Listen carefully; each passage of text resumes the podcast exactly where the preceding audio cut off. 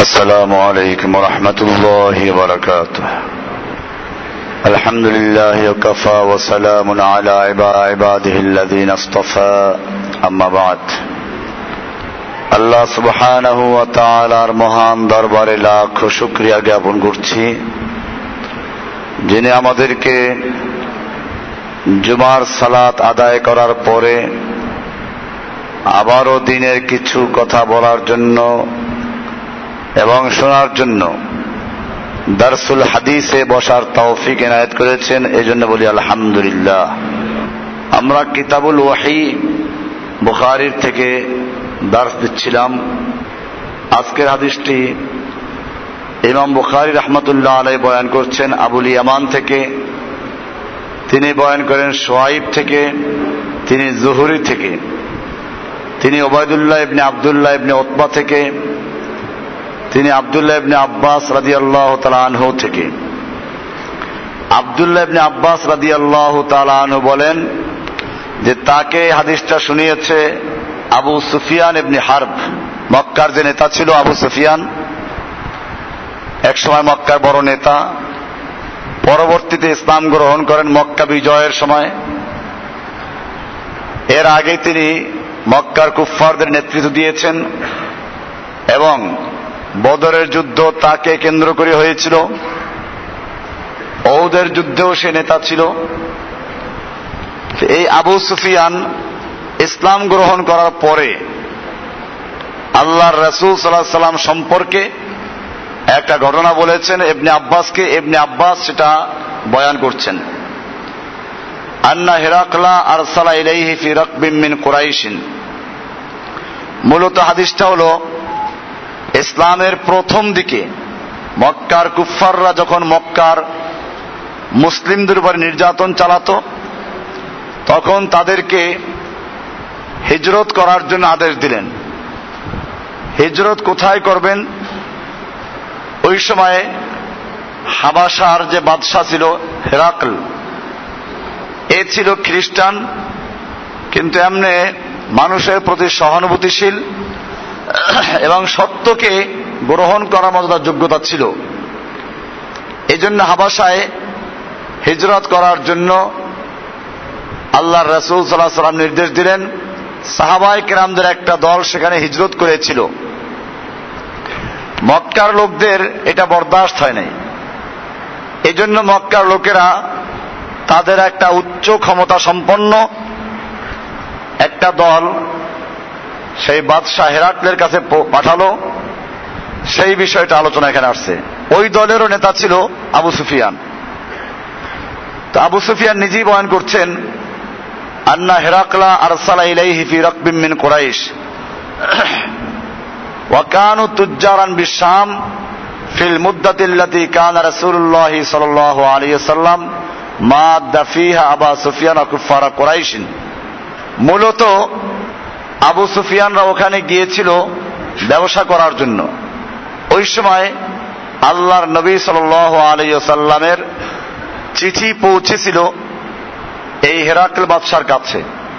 কারণ যখন হোদাইবিয়ার সন্ধি হলো, এই ফাঁকে আল্লাহর রসুল সাল্লাহ সাল্লাম বিভিন্ন জায়গায় রাজা বাদশাদের কাছে পত্র লিখেছিলেন। তো এরকম একটা পত্র হেরাকলের কাছেও পৌঁছিল। সেটাই বলছেন যে ফিরাকবিমিন কোরাইশিন। কোরাইশের একটা ব্যবসায়ী দলের সাথে ওয়াকানু তুজ্জারান বিশ্বাম আবু সুফিয়ান এও ব্যবসা করতে গিয়েছিল সাম দেশে। এরকম একটা জামাতের সঙ্গে, দলের সঙ্গে সে ছিল। ফিল মুদ্দাতিল্লাতি কানা রাসূলুল্লাহি সাল্লাল্লাহু আলাইহি সাল্লাম মাদ্দা ফিহা আবা সুফিয়ান কুফারা কুরাইশিন। এটা ওই সময়কার ঘটনা যখন আল্লাহ রসুল সাল্লাহ সাল্লাম আবু সুফিয়ান তথা কুফারে কোরাইশদের সঙ্গে সন্ধি যুক্ত হয়েছিলেন হোদাই হোদাইবিয়ার সন্ধি হয়েছিল। ফাতাউহু আবু সুফিয়ানকে এবং তার ব্যবসায়ী দলকে হেরাকল খবর দেওয়ার পরে সে আসলো। অহম বে ইলিয়া, এরা ছিল ইলিয়া নামক শহরে। ইলিয়া একে ওকে বলেছেন ফিলিস্তিনের এলাকা, বাইতুল মুকাদ্দাসের যে এলাকা এখানে ছিল। ফাদাহুম ফি মজলিসিহি এই বাদশাহ হেরাকল আবু সুফিয়ানকে এবং তার সঙ্গীদেরকে ডাকলো তার মজলিসে। ও হাউলাহু ওজামা ও রুম। আর ওই বাদশাহ হেরাকলের সাথে রোমের বড় বড় আলেম, মন্ত্রী এরা সব ছিল। সুম্মা দাহুম ও দাব তার জামানি এরপর আবু সুফিয়ানকে ডাকলো এবং এদের মধ্যে তর্জমান দোভাষী ডাকা হলো যে আবু সুফিয়ানের কথাকে ওদের ভাষায় তর্জমা করে দিবে فقال أيكم أقرب نسبا بهذا الرجل الذي يزعم أنه نبي বাদশাহ হেরাকল বসাবার সময় মূলত আবু সুফিয়ানকে আগে বসাইলেন আর এর সঙ্গীদেরকে একটু পিছনে যাতে করে আকার ইঙ্গিতে কোনো কথা বলতে না পারে পরামর্শ করতে না পারে বরং যেটা সত্য এটা বলবে পিছনের লোকেরা মিথ্যা বললে তাকে সংশোধন করে দিবে। এই কৌশল করে সে আবু সুফিয়ানকে বসাইল আগে, আর তার সঙ্গীদেরকে এক কাতার পিছনে। এবারে ওইটা জিজ্ঞেস করে নিল যে, যেই লোকটার তোমাদের এলাকায় নবুয়াদ দাবি করেছে, সেই ব্যক্তির বংশের দিক থেকে সবচেয়ে কাছের লোককে আবু সুফিয়ান বলল যে আমি তার কাছের লোক। আইয়ুকুম আকরাবু নাসাবান বিহাদ রজুল আল্লাযী ইয়াজুমু নাবিয়্যুন যে লোকটা মক্কার নবুয়তের দাবি করেছেন, বংশের দিক থেকে তার কাছের কে? কাল আবু সুফিয়ান ফাকুলতু আনা, আকরাবহুম নাসাবান। আবু সুফিয়ান বলল যে, আমি বললাম তখন যে, আমি তার বংশের দিক থেকে একেবারে কাছের। ফাকাল আদনু মিন্নি। বাদশাহ হিরাকেল বলল যে, তাকে আমার কাছে বসাও। ওয়াকারিবু আসহাবাহু, আর তার সাথীদেরকে কাছে বসাও পিছনে। আলু হুমেন্দা জহরিহি ওর সঙ্গীদেরকে ওর পিঠের দিকে মানে পিছনে বসাও। সুম্মা কাল আলী তর্জমানিহি এরপরে বাদশাহ হেরাকল তার দোভাষীকে বললেন কুল্লাহুম ইন্নি সাইলুন হাদা আন হাদার রজুল। দোভাষীকে বলল যে, তুমি এই আবু সুফিয়ানকে বলো, আমি তাকে কিছু কথা জিজ্ঞেস করব।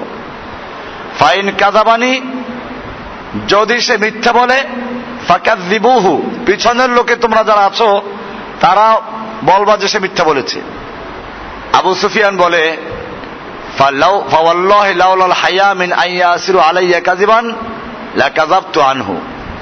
আবু সুফিয়ান বলল যে, আমার যদি এই লজ্জা না হতো, যে আমাকে ওরা মক্কায় ফিরে আমার দলের লোকেরাই বলবে, মিথ্যা কথা বলে এসেছে, মিথ্যাবাদী বলবে। এই আশঙ্কা যদি না থাকতো, তাহলে আমি মিথ্যা বলতাম। এরপরে, সুম্মা কানা আব্বালুমা সালানি আনহু। হেরাকেল প্রথম যে প্রশ্ন করল তা ছিল এই, আন কাইফা নাসাবহু ফিকুম। যে ব্যক্তি নবুয়াদ দাবি করল, তোমাদের মধ্যে তার বংশটা কেমন? কলতু। আবু সুফিয়ান বলে, আমি বললাম, হুয়া ফিনাজু নাসাব। সে আমাদের মধ্যে উচ্চ বংশ সম্পন্ন, উচ্চ বংশ সম্ভ্রান্ত বংশের লোক। قال فهل قال هذا القول منكم احد قط قبله বাদশাহ হিরাকেল আবার প্রশ্ন করলো সে যে এখন নবুয়াদ দাবি করলো তার বংশের পূর্বপুরুষদের মধ্যে তার বাপদাদার মধ্যে কেউ কি এই দাবি করেছিল কলতুল্লাহ আবু সুফিয়ান বলে যে আমি বললাম যে না কেউ দাবি করে নাই আলা ফাহাল কান আমিন আবাইহি মিন মালিকিন তাহলে তার পূর্বপুরুষদের মধ্যে কেউ রাজা বাদশাহ ছিল? কলতুল্লাহ বলা যায় না, তাও ছিল না।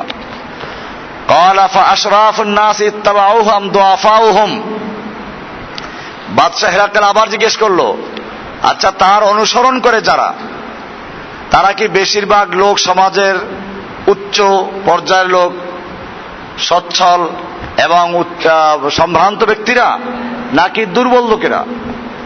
কলতুবাল দোয়াফা হুম আবু সুফিয়ান বলল, যে আমি বললাম, যে না, বরং দুর্বল লোকেরাই তার বেশি অনুসরণ করে। কুসুন আবার প্রশ্ন করল হেরাকল যে তারা কি তাদের সংখ্যা কি বৃদ্ধি পাচ্ছে না কমছে? কৌতুবাল ইয়াজিদুন। আবু সুফিয়ান বলল, যে আমি বললাম, বরং তারা দিন দিন তাদের সংখ্যা বৃদ্ধি পাচ্ছে।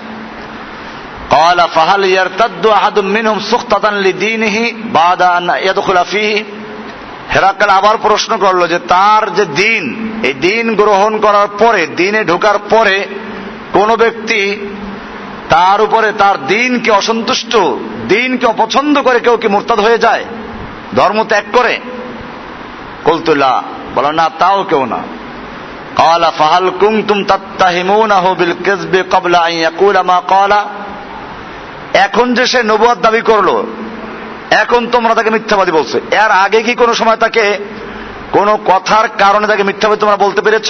সে মিথ্যা বলেছে কখন? তাকে মিথ্যাবাদী বলে তোমরা কখনো অপবাদ দিয়েছ এর আগে? বললাম না, এর আগে কখনো তাকে আমরা মিথ্যাবাদী বলতে পারি নাই। অর্থাৎ তার থেকে কোনো কথা মিথ্যা আমরা শুনি নাই যে তাকে মিথ্যাবাদী বলব। এই সুযোগ আমাদের সামনে আসে নাই।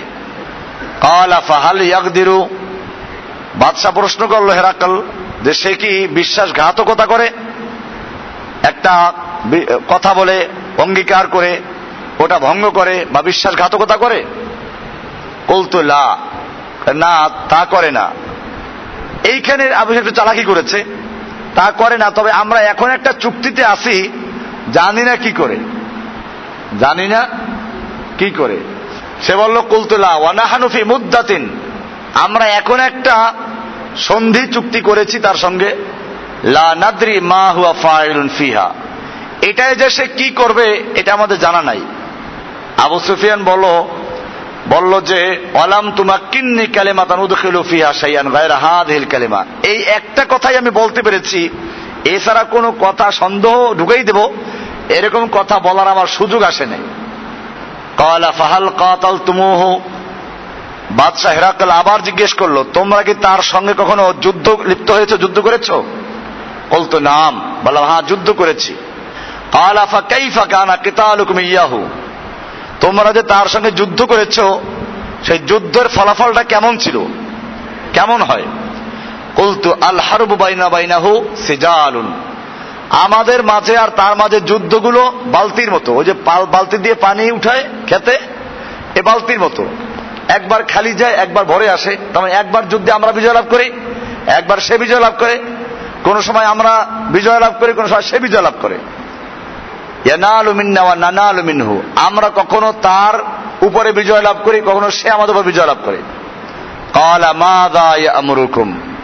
এবারে বাদশাহ প্রশ্ন করল আচ্ছা সে তোমাদের কি আদেশ করে? কি হুকুম দেয়? কলতু। আবু সুফিয়ান বলল যে আমি বললাম, দেখেন, আবু সুফিয়ান তো কোনো মুসলমান না। কিন্তু সে সত্য কথাগুলি বলছে। কলতু আমি বললাম ইয়াকুলু সে বলে, ও আবুদুল্লাহ সে বলে, ও আবুদুল্লাহ, ওয়াহদাহু, তোমরা এক আল্লাহর ইবাদত করো, ওয়ালা তুশরিকু বিহি শাইআ। তোমরা আল্লাহর সঙ্গে কোনো কিছুকে শরিক বানাইবে না। তাহলে বোঝা গেল আবু সুফিয়ানরা ভালো করে বুঝতো, আল্লাহর নবী কিসের দাওয়াত দিচ্ছেন। আর কি আদেশ করে? আর আদেশ করে, অত্রকু মা ইয়াকুল আবা হুকুম তোমাদের বাপ দাদা যা করে গেছে, ওগুলো বাদ দাও। আর তিনি আমাদেরকে সালাতের সত্য কথা বলার, পাক পবিত্র থাকা, আত্মীয়তা সম্পর্ক বজায় রাখা, এই আদেশগুলো করে। ফাকাল আলে তর্জমানে এবারে বাদশাহ প্রশ্ন, সব উত্তর শুনে এবারে নিজের মন্তব্য করা শুরু করল। দোভাষীকে বলল উল্লাহ তাকে বলো আমি তোমাকে প্রশ্ন করেছিলাম তার বংশ সম্পর্কে। তুমি বলেছ যে সে তোমাদের মধ্যে একজন উচ্চ বংশের, সম্ভ্রান্ত বংশের লোক।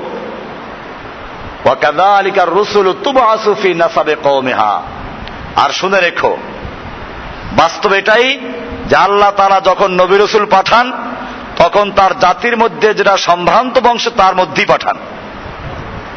যেটা ঠিক আছে।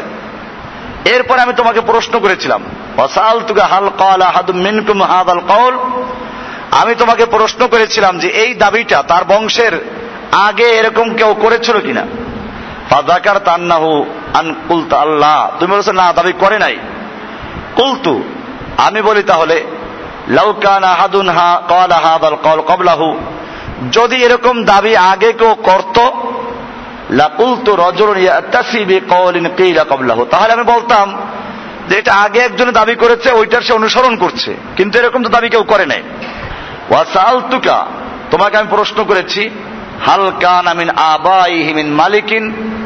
আমি তোমাকে প্রশ্ন করেছিলাম, তার পূর্বপুরুষদের মধ্যে কেউ কি রাজা বাদশাহ ছিল?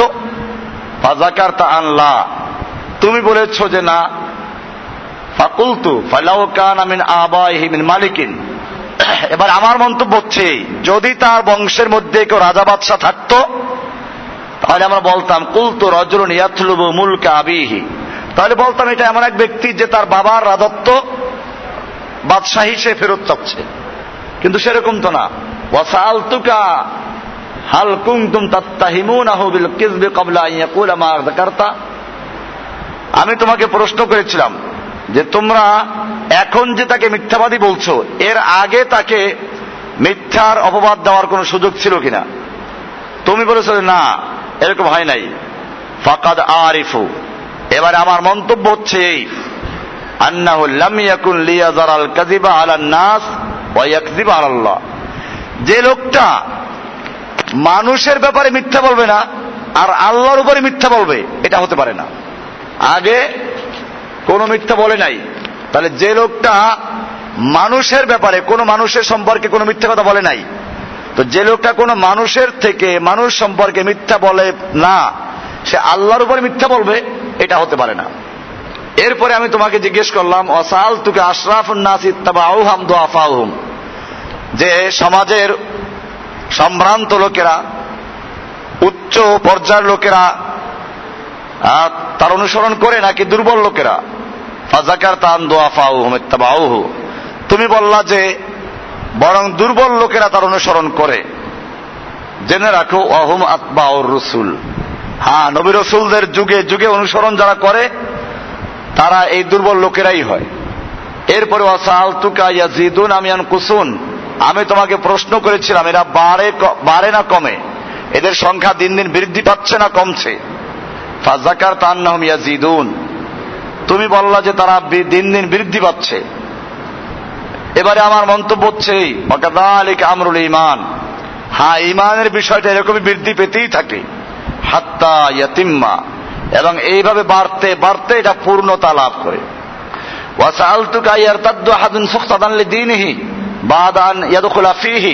আমি তোমাকে প্রশ্ন করেছিলাম যে তার দিন গ্রহণ করার পরে ওই দিনের উপর অসন্তুষ্ট হয়ে দিনটাকে অপছন্দ করে কেউ কি মোরতাদ হয়ে যায়?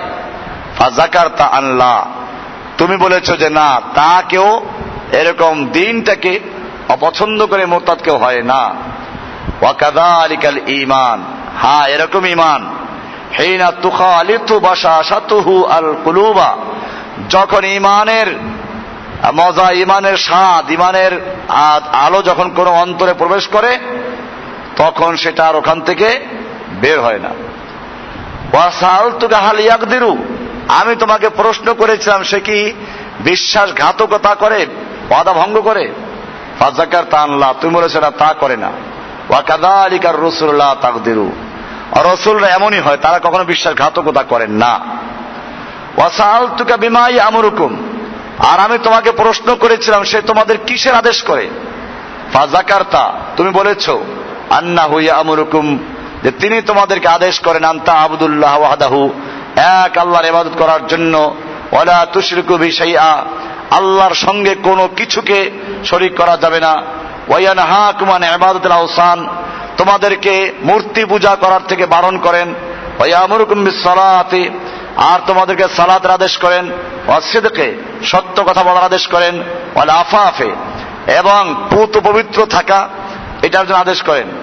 ফাইন কান আমা তাকুল হাক্কান। তুমি যা বললা, এটা যে সত্য হয়ে থাকে, তাহলে জেনে রাখো ফাসাইয়ামলিক মাউদিয়া কাদামাইয়াহা তাইনে তাহলে সে আমার এই দুই পাও যেখানে আছে, এই পর্যন্ত সে দখল করে ফেলবে। অর্থাৎ এ পর্যন্ত তার দিন প্রচার হবে এবং এটা তার ক্ষমতায় চলে আসবে, তার নিয়ন্ত্রণে চলে আসবে। অকাদ কুমতু আলম আন্নাহ খারিজুন। আমি জানতাম যে এরকম একজন নবী বের হবেন। ওয়ালাম আকুন আজন্নু আন্নাহ মিনকুম। কিন্তু আমি জানতাম না যে সে তোমাদের থেকে বের হবে। আসলে আসমানি কেতাবে ওটাও লেখা ছিল। কিন্তু যেহেতু ইহুদিরা, খ্রিস্টানরা আসমানি কেতাবকে পরিবর্তন করে ফেলেছে এই জন্য সে এটা জানতো না। বাকি একজন নবী আসবে এটা জানতো। সেটা তোমাদের মধ্যে যে আসবে এটা আমরা জানতাম না। জানতো না যেহেতু পরিবর্তন করে ফেলেছে এই জন্য ফালাও আন্নি আলাম আন্নি আখলুস ইলাইহি। আমি যদি জানতে পারি আমি যদি এটা বিশ্বাস করি যে আমি তার কাছে পৌঁছতে পারব আহু তাহলে আমি আমার সর্বাত্মক ক্ষমতা ব্যয় করে আমি তার কাছে পৌঁছার চেষ্টা করব। ওলাউ কুন্ত হেন্দাহু আমি যদি তার কাছে থাকতাম লাগাসাল তো আন কাদামাইহে, আমি তার দুই পা ধুয়ে দিতাম, পাও ধুয়ে দিতাম। অর্থাৎ আমি তার আনুগত্য করতাম, তার খেদমত করতাম। এরকম খবর নেওয়ার পরে, এরপরে আল্লাহ নবীর চিঠি নিয়ে ডাকাইলো। যে চিঠিটা নিয়ে এসে পারে। সোম্মা দাবে কিতাবে রসুল্লাহ সাল্লাম এরপরে আল্লাহ রসুল সাল্লাহ সাল্লামের চিঠি নিয়ে রাখল। এবার চিঠি পড়বে। অনেক লম্বা হাদিস ইনশাল্লাহ আগামী সপ্তাহে আলোচনা হবে। এটা বাকিটা। তো আমরা আজকে একটা হাদিসের একটা অংশ জানলাম। যেখান থেকে আল্লাহ রসুল সাল্লাহ সাল্লামের নবাদ প্রাপ্তির সময় নবাদ প্রাপ্তির পরে যে ঘটনাগুলো ঘটেছে, তার কিছু চিত্র এখানে আছে। যে মক্কার লোকেরা সেখানে বিরোধিতা করেছে। তারা কীভাবে সবসময় চেষ্টা করত বিরোধিতা করার জন্য?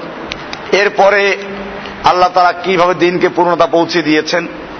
আমাদেরও মনে রাখতে হবে যে আমরাও যখন সেই দিনের দাওয়াত দিব, ওই দিনের দাওয়াত দিতে গেলে আমাদেরকে ওই রকম কষ্ট, ওরকম নির্যাতন, ওরকম বিপদ, আপদ এই সবগুলোর সম্মুখীন হতে হবে।